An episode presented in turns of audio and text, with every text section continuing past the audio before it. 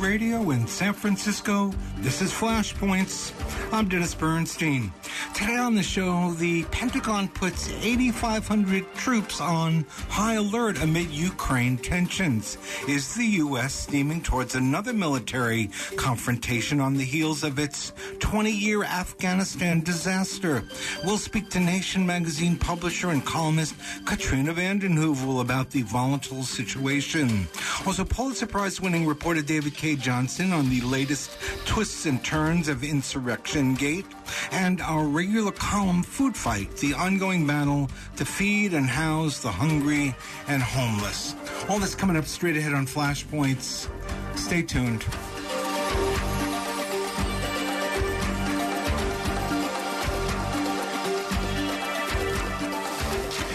And you're listening to Flashpoints on Pacifica Radio. My name is Dennis Bernstein. This is your daily investigative news magazine.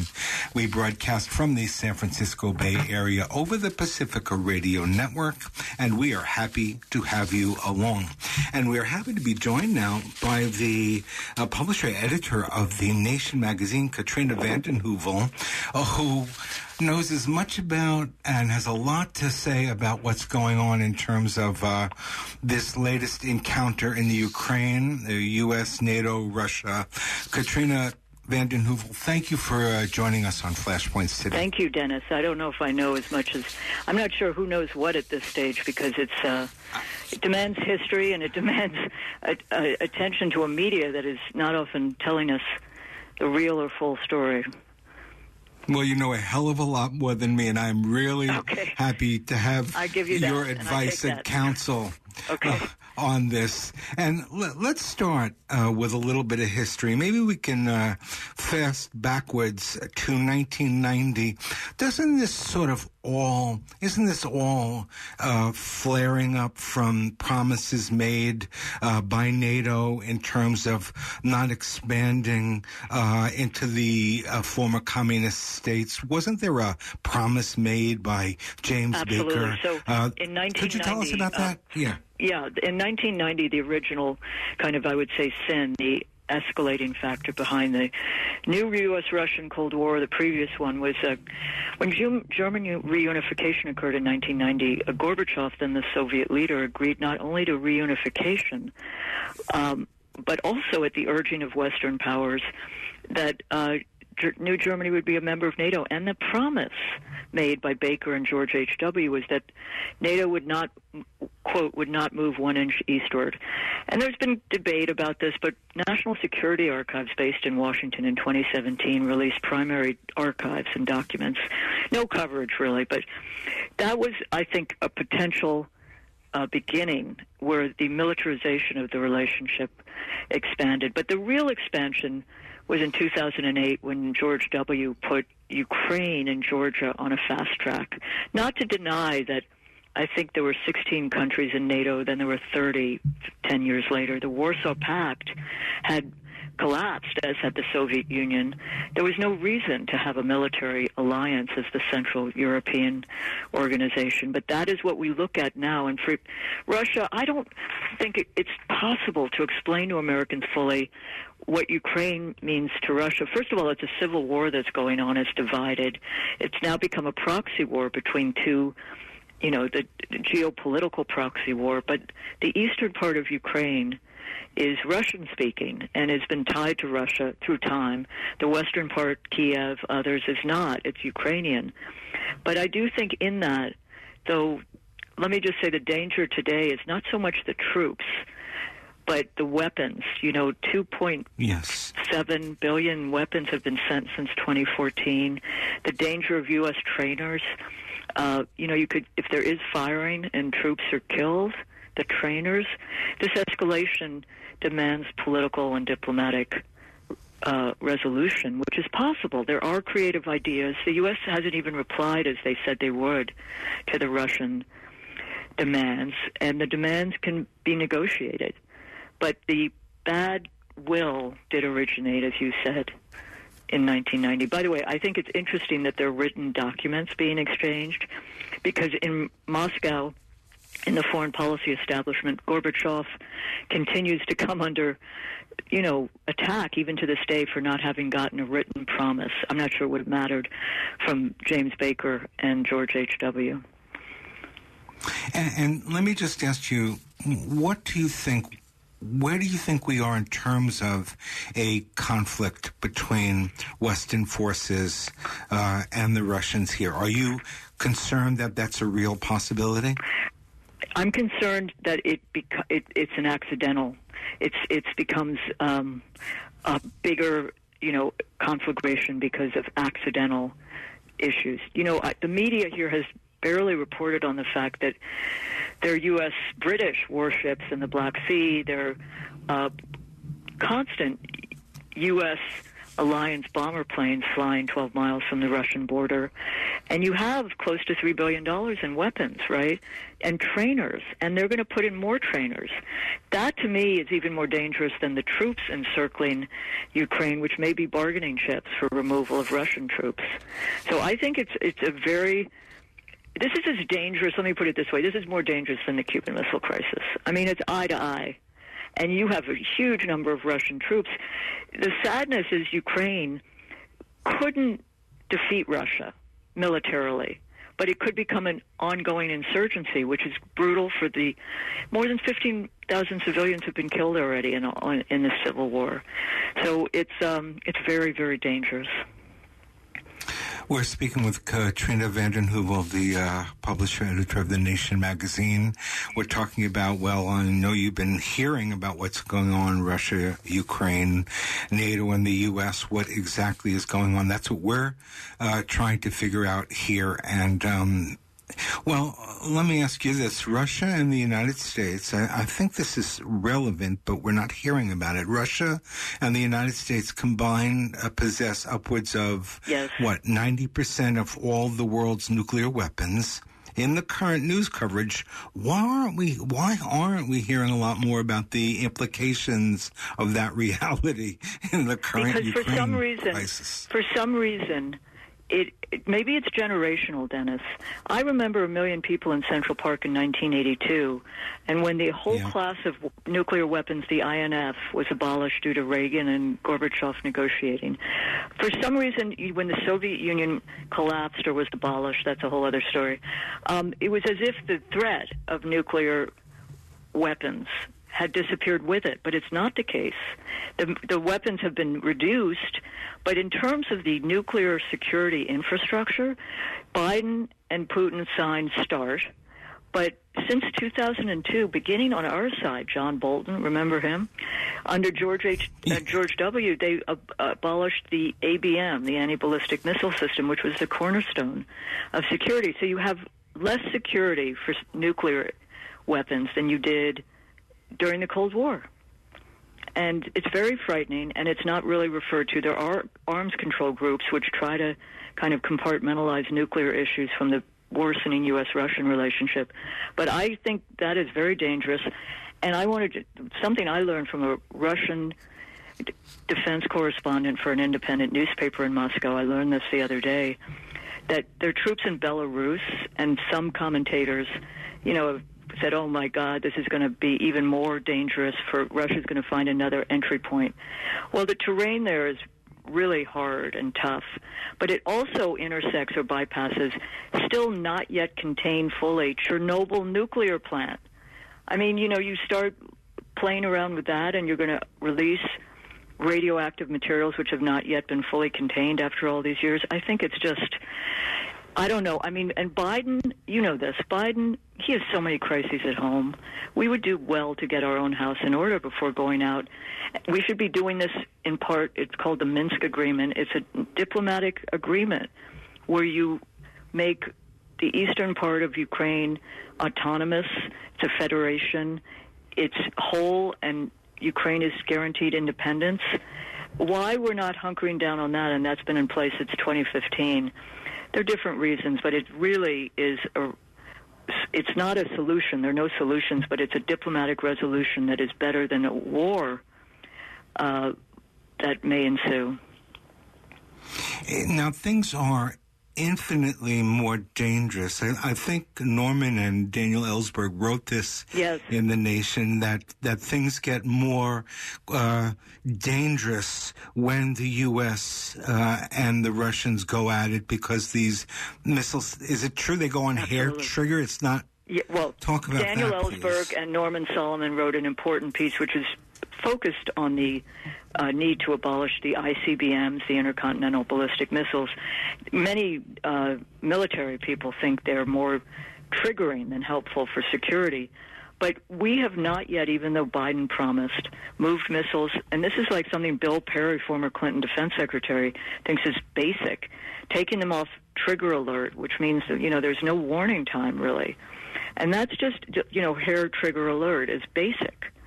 So there are things that are not that difficult to do, which have not been done because of inertia, or or money, or lobbying, or security establishment. But I think it's insane right now. I mean, it's delusional as well and dishonest because NATO, as I said, couldn't even accept Ukraine now according to its charter because of the territorial issues in Ukraine.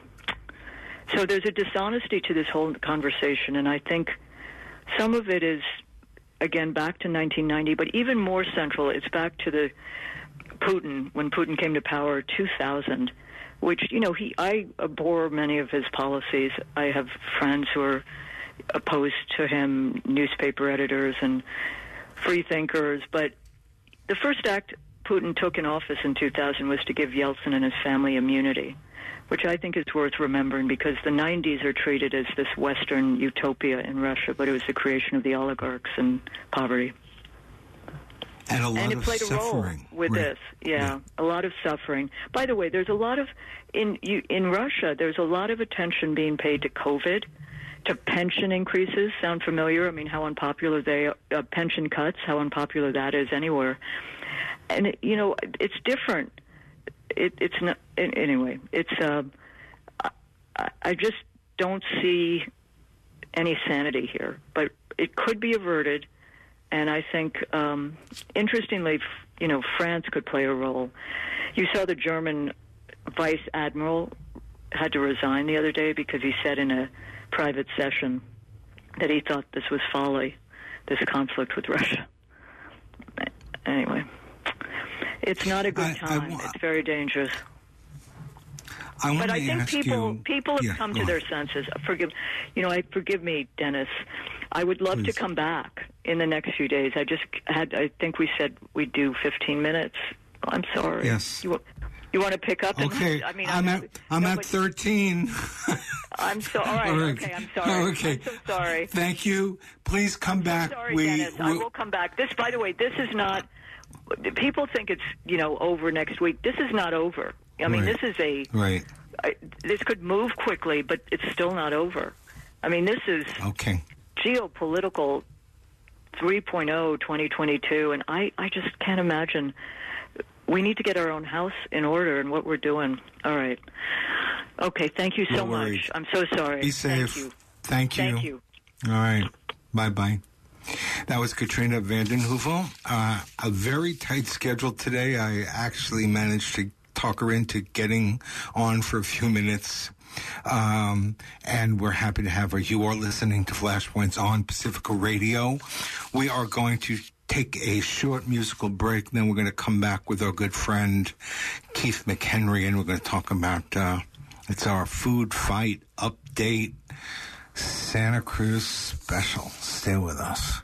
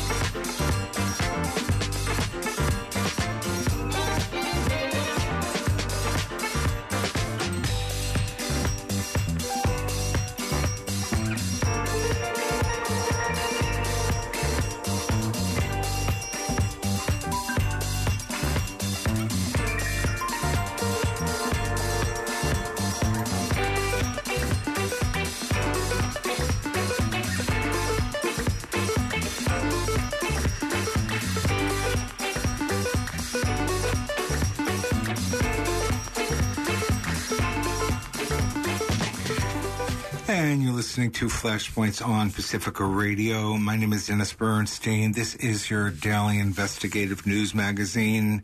And we return to our regular segment, Food Fight with Keith McHenry. He's the founder of Food Not Bombs. That's an international organization that brings food to the hungry.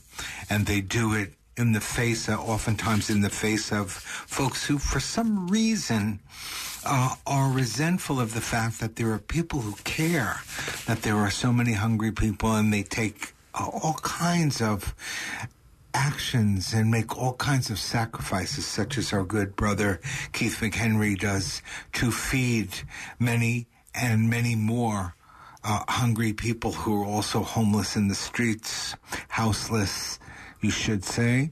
And Keith, welcome back to Flashpoints. Yeah, thanks for having me. Yeah.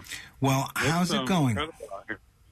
Well, so we were evicted, as uh, might be the last time I was on, from one place for a sewer water um, project uh, by the city, and it was a thing where you know five. Uh, you know, uh, on a Friday afternoon at three, they like uh, kick you out by the, you know, you just got the weekend to scurry. But we've moved to abandoned uh, lots, although the abandoned lots are owned actually by this out of town company called BOZ SC Riverfront Owner LLC. And, um, it's a property where they're going to build luxury condominiums. And the local broker, Owen, actually has been pretty cool, and we were able to negotiate seven days, but we were given like just like two days to get out. And, um, and it was kind of a shock to the system. And, um, we were going to ha- have to recalibrate our whole operation because we were, you know, this will be the 678th day, I think, in a row that we've done food not bombs.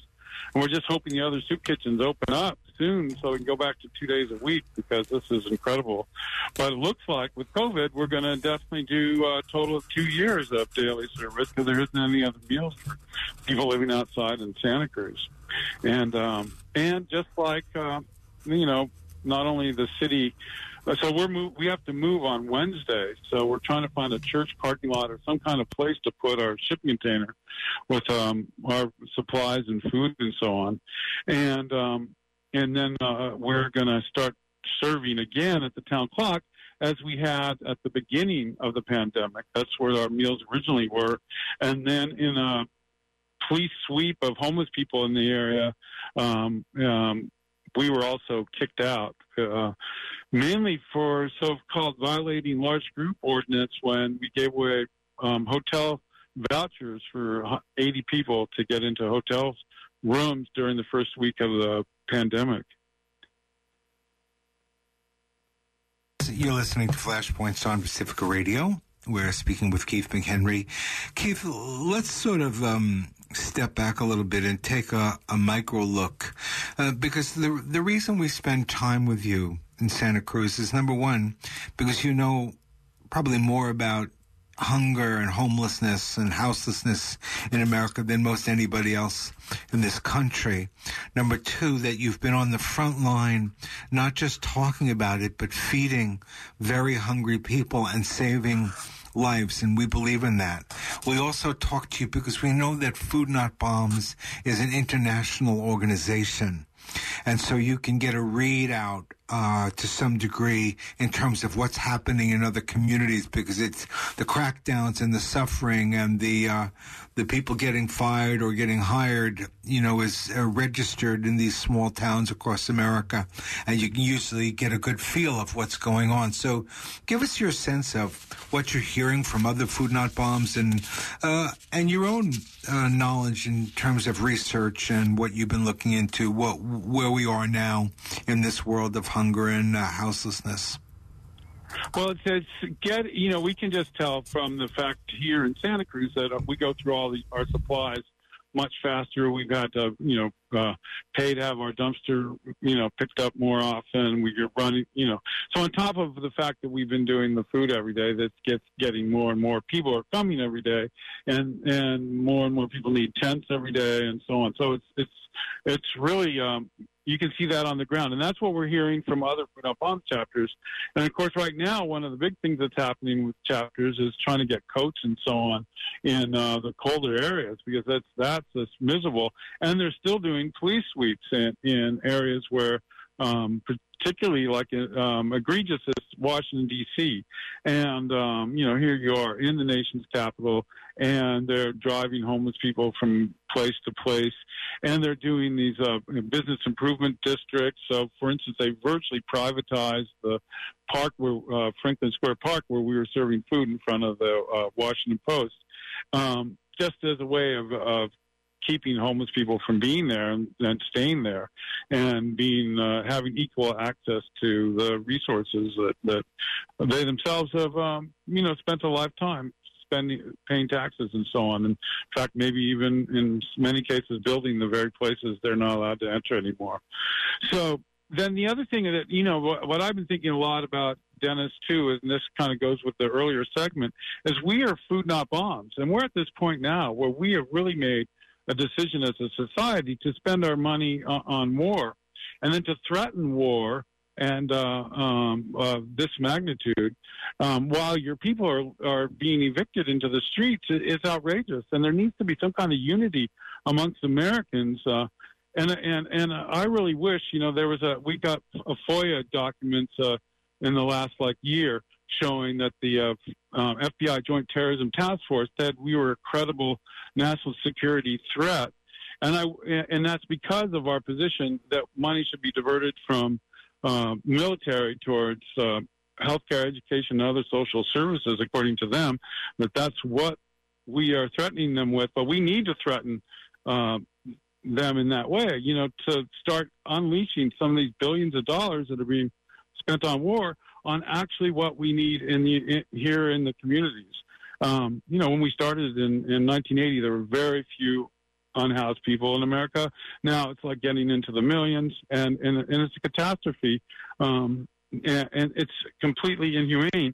And nobody seems to be having a plan. And I'm getting concerned that the plan will be to put people in camps outside of cities um, like Japanese internment camps or something. And that is a really bleak future for those people. Well, as you say, Keith, there really is no plan in terms of dealing with the issue that is becoming more and more an issue. And it, it does appear that that we may be due for another downturn uh, and a whole bunch more people being forced out um, into the streets. Uh, I, I, guess I, am wondering. You, is it easier? We have uh, a state in which the governor is considered a liberal, progressive. Um, is there a qualitative uh, difference um, between a state like California and more, say, Florida, where where um, it's a much more so-called conservative governor. How, how do people fare under these different well, kinds of Republican Democrats? Well, the, so for instance, for Food Not Bombs, we were arrested equally in Florida as we are in California, but in the, both cases, it's usually by municipalities run by liberal Democrats. So, for instance, it was a liberal Democrat um, um, a lesbian activist in the city council of Orlando that spearheaded the attack against us and, and uh, resulted in the arrest there, but 24 arrests. And you know, Buddy Dyers, uh, who's the um, uh, mayor there, very liberal. Art Agnos, who was arresting us originally in San Francisco, was liberal. Um, it, uh, L.A. has liberal uh, government, so um, it, municipal governments that are run by Republicans tend. Uh, I don't think there's ever been a case where they've bothered us. Um, but so, and I think a lot of that is well, they're just pulling themselves up by the bootstraps. You know, ignore them. You know, they're not getting tax dollars, so that's okay. So that's my my sense. But yeah, every we traditionally are, are bothered, and then the whole state of California has actually created laws that would make it impossible for groups like Food Not Bombs to serve food if they actually enforce them, which thankfully they are not but uh, which we resisted and tried to push back on, and came to an agreement Food Not Bombs that we would at no time cooperate with these restrictions. Because so the bottom line is that, you know the city of Santa Cruz got millions of dollars. they could actually set up a booth somewhere and serve free vegan meals to everybody every single day, and it would hardly dent their budget because we know the budget that we're spending. You know, so um, if they're not doing it, then what businesses of theirs to tell us what to do? And the same thing about housing. Um, you know, they're not they're not housing people. And so if we're handing out pup tents and finding patches of ground on the levee, you know, those people shouldn't be bothered. That, you know, they got the money, they got the, the you know property, they can put people up, and they're not doing it, and they're systematically not doing that anywhere in the country, and um, and, and and that is very that's where I get my concern that there is essentially a plan that uh, you know these useless eaters from um, to use terms from uh, you know the past and therefore, you know, hopefully it won't be as harsh as, uh, you know, like Germany, but that some, you know, Japanese internment camp type thing where they put a bunch of people, you know, just get them off the streets so because there's so many millions of people ending up on the streets, you know, and it's really tragic that we could be going that way. And I really hope people organize against that. And I, we do need an anti-war movement right now too. We need to get out on the street against this and demand that the money be diverted from crazy uh, adventures. You know, Not Bombs has been in Ukraine for years, and uh, we actually fed the uh, um, color revolution, the orange revolution, back in the the original um, what turned out to be probably State Department sponsored coup, and um, and so the uh, you know, so I've had a great interest in that, and it's just tragic that that's you know there's drum an endless drumbeat for war, and uh, and then we've not had good luck with Putin either. We've had like at least four of our volunteers killed uh, by neo Nazis in in Russia, and with some suspicion that uh, maybe not Putin himself, but the secret police associated with him were part of those attacks. So, um, so we're like an equal opportunity disliking of state violence and power. Wow, that's troubling. Um, we're speaking with Keith McHenry. Uh, we do a segment with Keith, a regular segment, Food Fight, where we uh, really want to track what's going on in terms of in the streets and the homeless. What what's it look like uh, in terms of the? Uh, are you all still dealing with? Uh, how are you dealing with the COVID, the latest version? Are, are, are people who are in the street have they been? Uh, have they gotten? Uh, shots or boosters, or what? What's that all look like? Yeah, I don't think. I mean, I think there's some people got shots. I don't think probably anybody got a booster, but maybe somebody did. But we actually, the only COVID that we've had in the homeless community down here was of two people that were uh, working inside. Well, one was living inside in the shelter, and the other was an employee who was also homeless. Um, it, it seems like the people actually have fared really well um, during this whole time. The biggest problem we are having is deaths through, by fentanyl overdoses, uh, and that has been epidemic. Um, and particularly since there was a rash of like uh, bags of pot left around town with fentanyl in it, and then people would take a hit and they would kill them. And so that's been more of the problem. Um, and I, and um, I'm very uh, pleased that you know we don't. There hasn't been with even the Omicron anybody you know, I think being outside and, and all day, every day turns out to be like a solution um, for, you know, for, you know, avoiding the the contagious disease like this. So that is a blessing. Um, and, uh, and kind of surprise in a way, but I guess in, after, you know, 675 days or whatever, it's, uh, you know, it starts to make sense, you know. so, um, so All from right. that point of view, and, and there wasn't really no. I mean, there was an attempt by the city to vaccinate people, um, but you know, it's and if you went to homeless person's health care project, you they certainly would. You know, um, you could get a vaccine there, but it is a very diverse population, and um, you know, and a lot of people probably had no idea that it was even something really um, that they needed to do or wanted to do or knew where to do it. So. Right. All right, listen, uh, we've been speaking with Keith McHenry, Food Not Bombs. How do people get in touch with you? People who are in the area maybe or want to find a Food Not Bombs somewhere else. How do they do that, Keith? Yeah, so Food Not Bombs is at foodnotbombs.net.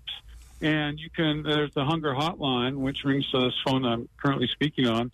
Um, and that's the 1 800 884 1136 and then also menu at foodnotbombs.net. And if you go to the, uh, um, there's a donation button on the top, but there's also a volunteer button, and it tells you things things that we need volunteers to do if there's already a local chapter. But there's also a seven steps to starting a chapter is the other link, and and um, and that's uh, you know amazing how many new Food Not Bombs chapters are, are springing up, and that's because of the increased need and the increased uh, People are hungry. um, amount of people going out on the streets. Yeah.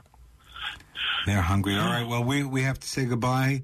Uh, thank you, Keith. Uh, stay safe. We'll talk to you soon. You're listening to so much. Flashpoints on Pacifica Radio. You're welcome. You're listening to Flashpoints. It's your daily investigative news magazine. Short musical break. And then we're going to come back with our rebroadcast of the powerful interview we did with David Cay Johnston, who's been tracking Trump forever. Stay tuned. フフフ。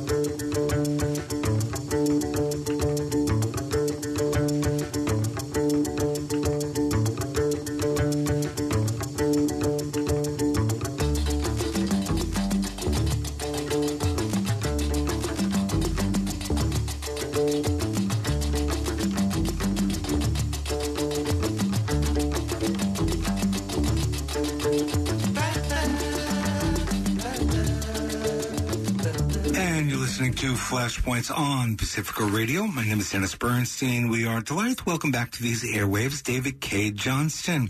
He's a Pulitzer Prize winning investigative reporter, formerly with the New York Times. Uh, David Cay Johnston is the founder, editor, and chief of DC Report, and he knows a lot about Donald Trump. He's written a number of books uh, about him. They include The Big Cheat, How Donald Trump Fleeced America and Enriched Himself and His Family. He wrote The Making of Donald Trump back in 2016. He was trying to warn us then, and he's been writing about Trump long before that. Uh, David Cay Johnston, welcome back to Flashpoints. Good to have Well, you Dennis, with us. thank you. Thank you, Dennis. Glad to Well- be with you. Well, I want to set you loose on the story right now. Uh, there's a lot of things bursting out of New York. Uh, we've got the Supreme Court that says turn over the docks. Where are you looking now? Where do you think uh, the most tr- well, that Trump has the most trouble? What are some of the investigations that you're paying close attention to? Um, let me give a little background to this. Uh, for 137 years, four generations of the Trump family, Donald being the third, have thumbed their nose at the law with impunity. And finally, uh, law enforcement is closing in on them. The uh, most recent development occurred uh, Tuesday night when Letitia James, the Attorney General of New York, who has civil authority but not criminal, she can get it, but normally only has civil authority, filed a 115 page court document detailing frauds, tax frauds, business frauds, uh, falsification of banking and business records by Donald Trump, Don Jr., Ivanka, and noting that Eric Trump, when he was questioned under oath, uh, asserted his Fifth Amendment right against self incrimination more than 500 times. And she made a very compelling case of the kinds of things I've been saying Trump uh, is engaged in back to the late 1980s when I first started covering him. Uh, that civil case uh, right now uh, the focus of it is subpoenas that have been issued to Donald Trump, Don Jr., and Ivanka to testify. And the Trumps are resisting this. Donald Trump insists that uh, this is purely politically motivated. Well, even if you were to accept that it's politically motivated, and I certainly do not, once there's clear evidence of wrongdoing, then Donald Trump will have to come and testify. Now, do I think at the end of the day he will testify? No. He'll be fined.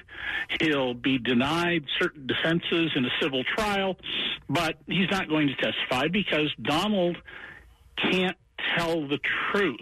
He creates his own reality, Dennis, and he, he lies so much that under oath, he will end up saying preposterous things, things that would be used against him in a civil trial. The most dangerous thing for Donald is the investigation by the Manhattan District Attorney's grand jury. Uh, a lot of people are saying, well, why haven't they indicted him by now? Well, remember, Donald Trump fought to keep the accounting and business records from the grand jury. Went to the Supreme Court twice. Uh, John Glover Roberts, for all the horrible things he's done, for all the efforts to suppress the votes, clear back to when he was a, uh, an attorney at the Justice Department of people of color, wrote a very strong opinion that every man, including the president, owes his testimony to the judicial system. And the reason that this case hasn't yet resulted in indictments is that prosecutors are expecting about a million pages from the Mazars accounting firm, which, by the way, no longer represents Donald Trump or the Trump organization. Instead, they got five million pages. And that means that the prosecutors, the forensic accountants, the other experts have to go through every one of those pages because you wouldn't want something to show up at trial you didn't understand or that created an unexpected defense and ruined your case. That's the case Donald needs to worry about because that's the one that would put his liberty at risk because it's a criminal investigation. And Dennis, I expect that when the grand jury returns an indictment, it will be primarily a New York State racketeering charge, Article 460 of the New York State Penal Code. There may be a tax component to it, but the fundamental charge will be that the Trump organization poses as a business, but in reality, it's a criminal enterprise. Is it your uh, understanding that if this goes forward in a very effective way, this will uh, affect his family, his uh, his kids uh, as well? Uh, is it all oh, for one, one for all, or? Yeah, I mean the the the, the three oldest Trump children two of whom, in writing, denounced their father as teenagers after he divorced their mother and and did all sorts of horrible things back then. Once they got out of college, they went to work for daddy because daddy paid them huge salaries that no independent employer uh, paying market wages would have paid them. So daddy bought them back with money. And they have been doing his bidding. Uh, Donald Trump Jr. is the sole trustee of the Donald Trump Trust, the eyes wide open blind trust he created while he was president. Uh, Ivanka Trump was the person uh, in charge of orchestrating loans in which Trump did clearly criminal things. And I'll give you a real simple example of this. Uh, he owns a golf course in Westchester County, about a half hour from Manhattan. Uh, he has argued to uh, property tax authorities that it's worth 1.4 or 1.3 million dollars, which is roughly the value of one and a half houses on the fairways. But in his presidential forms, he said it was worth 50 million, and in his financial statements, he asserted it was worth well over 100 million. Well, you know, you could argue let's say you want to dispute your property tax assessment by the Los Angeles County assessor. The assessor says your house is worth 300,000, you say no, it's worth 250. But if you say no, no, no, no, no, it, it's worth two it's worth twenty thousand, and then you go to the bank and seek a loan saying it's worth a hundred million, those numbers don't line up at all. That's fraud. And Trump, uh, the new documents that Letitia James, the Attorney General, filed Tuesday night show that Trump did this in at least seven cases where the valuations varied by huge sums, ten, sixfold, tenfold, twentyfold, from what was told to tax authorities to what was told to lenders or insurance authorities. Wow. How is is Trump an example of the story of two Americas when it comes to the justice system? I mean, we have the fake charity. We have right. the fake college.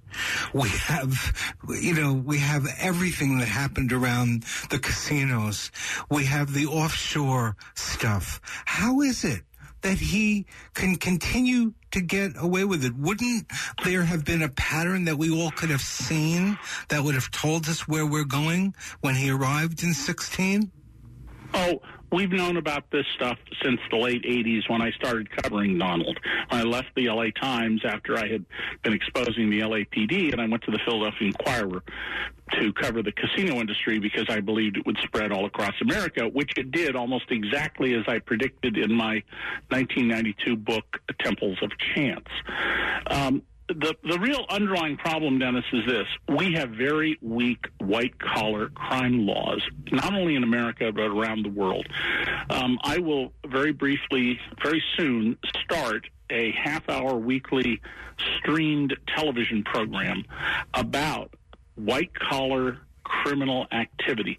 There is 50 trillion, trillion, not million or billion, trillion dollars of criminal money sloshing around the globe. How much is 50 trillion? It's an unimaginable number, right? Well, it's the entire economic output by every single American, all 330 million of us, for two and a half years.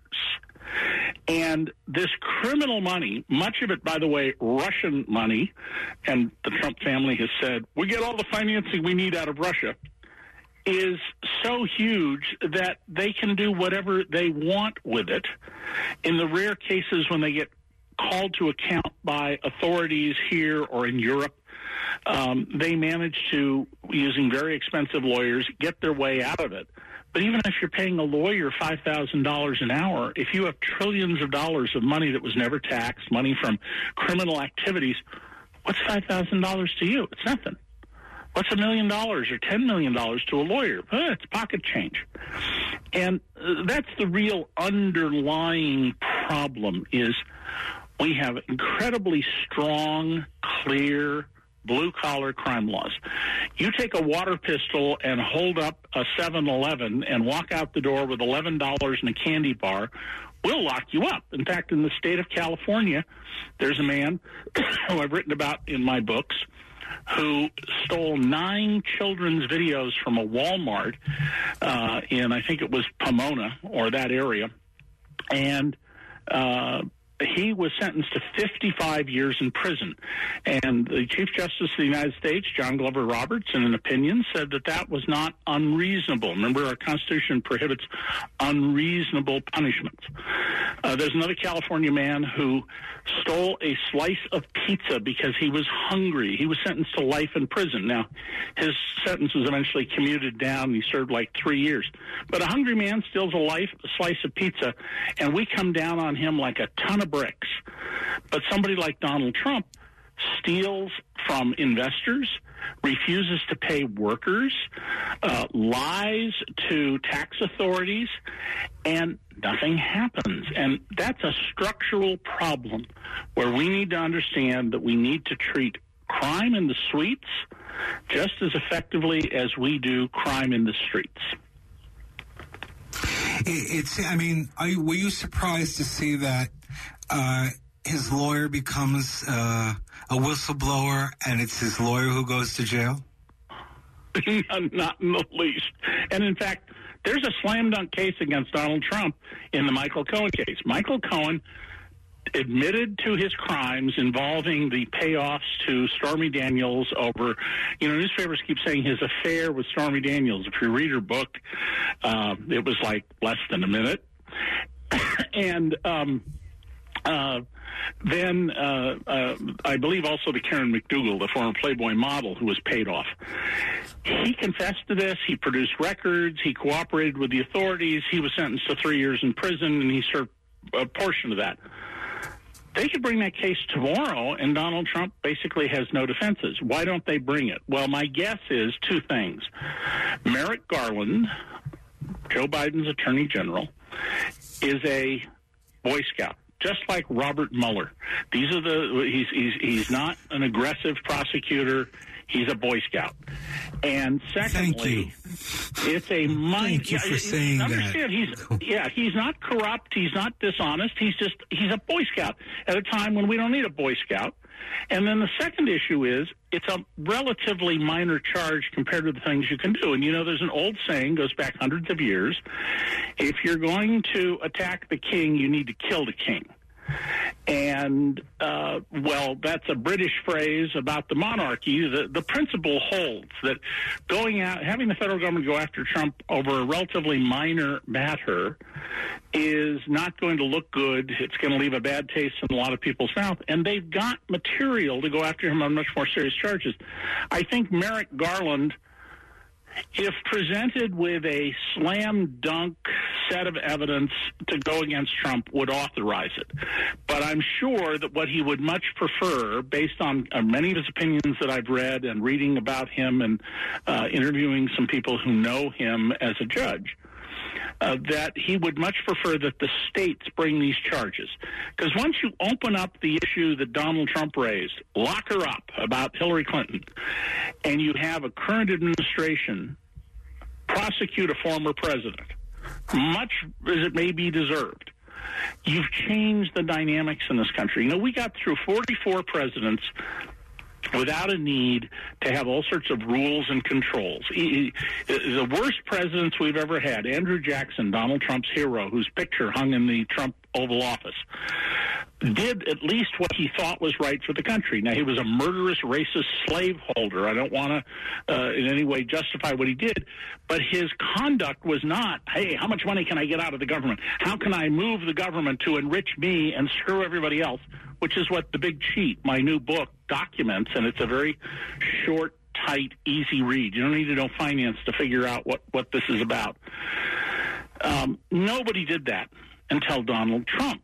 And now, unfortunately, we're going to have to have rules. We need Congress to pass laws. Not going to happen so long as the country's divided. And so we, we either need to decide in the 2022 election we're going to become a fascist, right wing, white supremacist country forever, or people are going to put up with the terrible problems of having to fight to register to vote in many states and stand in line for hours to vote and move us in the direction of a country that ennobles the human spirit, that fulfills the promises in the preamble to our Constitution. And we decide. I mean, the thing about the United States is, let's remember, the whole principle of our country is there's nobody to fix it for us. There's no king to tell us what to do. We decide. And in this next election, if people don't turn out, if they go, ah, politics is dirty, ah, I'm not going to stand in line for hours to vote for my congressperson, well, fine. Then you're going to lose your liberties.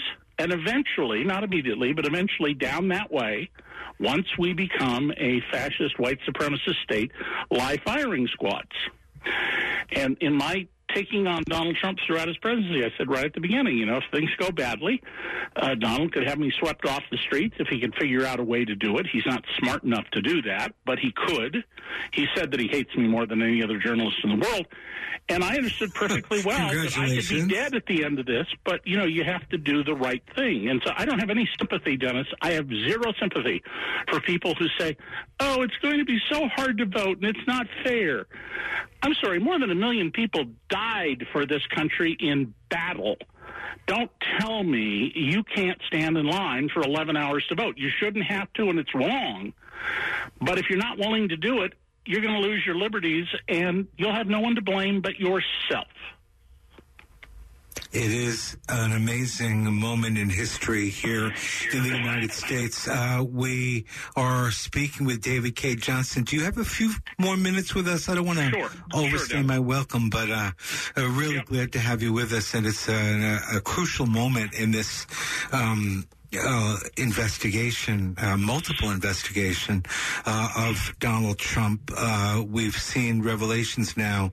Uh, it seems the more documents that are released, uh, what what what are you looking for? What, you know, we're we're starting to see the release of documents. He's losing in court. He lost at the Supreme Court. What could we learn?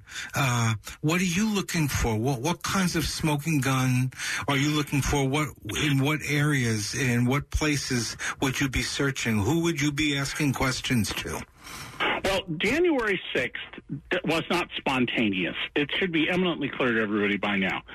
There was money spent to bring people to Washington, there was coordination that people in seven states, uh, publicly elected officials, um, uh, or Republican Party officials signed statements that they were the official electors of their state and that they were certifying the election for Donald Trump. Those are crimes. Those people need to be prosecuted, and we have a policy at the federal level of what's called specific deterrence and general deterrence. Specific deterrence is what the cops do when they try to arrest every murderer, rapist, uh, burglar. General deterrence is you pick people who are prominent, you prosecute them, you put them in prison to deter wrongdoing by others. We need to have prosecutions of the state Republican chairman, the county Republican chairman, the elected Republican officials who filed these false certifications at the National Archives. They need to serve prison time. And we need to be telling our elected officials. You need to pursue these people. This is not a minor crime. This was an effort to overthrow our government. And by the way, in 2015, Dennis, I wrote repeatedly, I said on national TV, if Donald Trump gets to the White House, he will not leave peacefully. And I was mocked I at the time. I had people saying, oh, that's so far out there. And I'd say, you don't know Donald like I know Donald. He'll never leave peacefully. And of course, he didn't. So that's one thing we need. Secondly, we need to have uh, prosecutions in the uh, Georgia elections matter. The Fulton County, basically Fulton County overlays Atlanta. Uh, District Attorney has asked court permission for a special grand jury. Uh, Donald, in one of his emails that he sent out today, I get all of his emails he sends out to his followers, you know, said, Oh, so they want to prosecute me for asking about election fraud. He didn't ask about election fraud in his conversations with Brad Raffensperger, the head of the election system in Georgia, a Republican. He said, find me 11,000 votes. Um, we need to have some fundamental changes in the law to undo Citizens United and the two decisions that led up to it, Valeo and Buckley. The post Watergate reforms, which I covered back then, uh, 50, almost 50 years ago, the campaign finance reforms after Watergate have completely backfired. They have completely enhanced the power of a very tiny slice, about one in 500 Americans, to decide who you get to vote for. And um, we allow all this deep, secret money. And right now at DC Report, one of our writers has a fantastic piece about how Ted Cruz wants to make bribery lawful.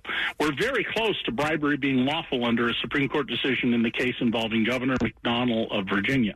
Supreme Court has very, very much narrowed the circumstances under which a politician can be prosecuted for bribery and other misconduct for taking money and favors. But Ted Cruz now wants to just completely wipe it away and create a 100% corrupt system of buying lawmakers. And the only other place this is being written about is after we ran our piece, NBC News ran a piece.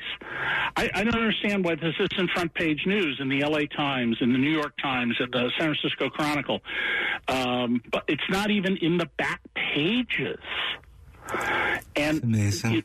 and part of the problem is that most journalists cover accurately, very accurately, what sources tell them, but they don't understand the structure of government.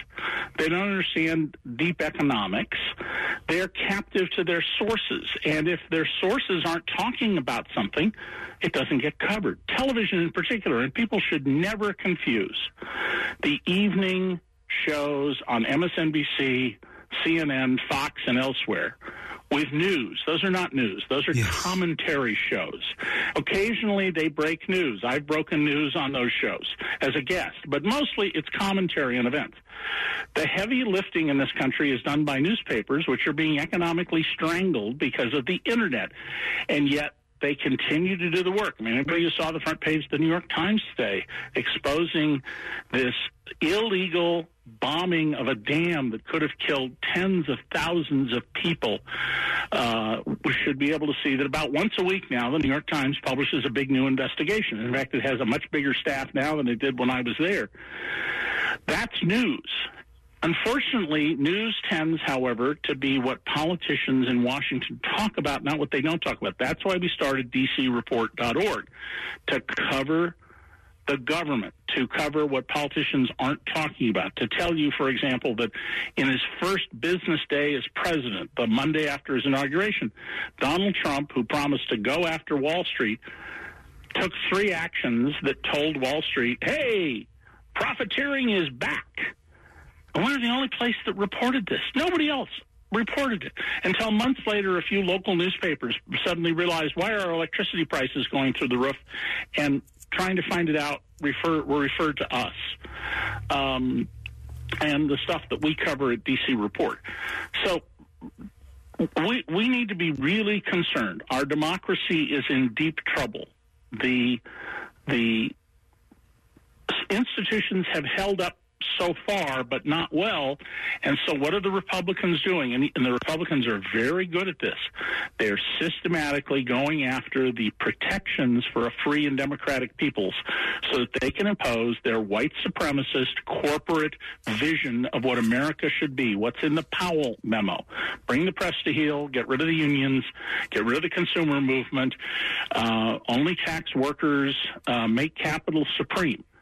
And it is, Dennis, just critical that people don't lose heart, don't suffer Trump, Trump fatigue, and that they make sure in every way they can. In California, this won't matter, but in Texas and Georgia and Florida and Arizona and Nevada and states like that, that people turn out, uh, they, they register to vote, they make sure they're registered, they turn out on election day they contribute to help doing this. If you can take time off work and go to Las Vegas, for example, from Southern California, to help making sure people turn out on election day, do it because otherwise you can do all the right things if you're in California or New York, where I live in Western New York, and you can still end up losing your liberty.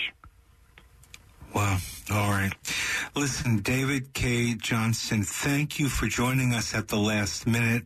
You're a Pulitzer Prize winning investigative reporter. You've written many books, a number about Donald Trump. I thought the last one was The Big Cheat, but you have a book coming out now. What, what's the latest? No, no, that's the, the Big Cheat just came out uh, less than okay. two months ago. My next book okay. I'll have uh, next year is I'm going to propose an entirely new federal tax system in which all of these billionaires and trillionaires, well, we don't have any trillionaires yet, but it's coming, um, millionaires and it's billionaires yeah. can avoid paying taxes, and it'll treat everybody the same. It will be, every expert has gone over it, Dennis. I mean, tax administrators, uh, lawyers, accountants, business owners, they all agree my system works. What they say is the public won't care. And, you know, uh, my attitude, I guess, is sort of if you don't care, then, you know, you suffer. Nobody suffers but you if you don't right. care.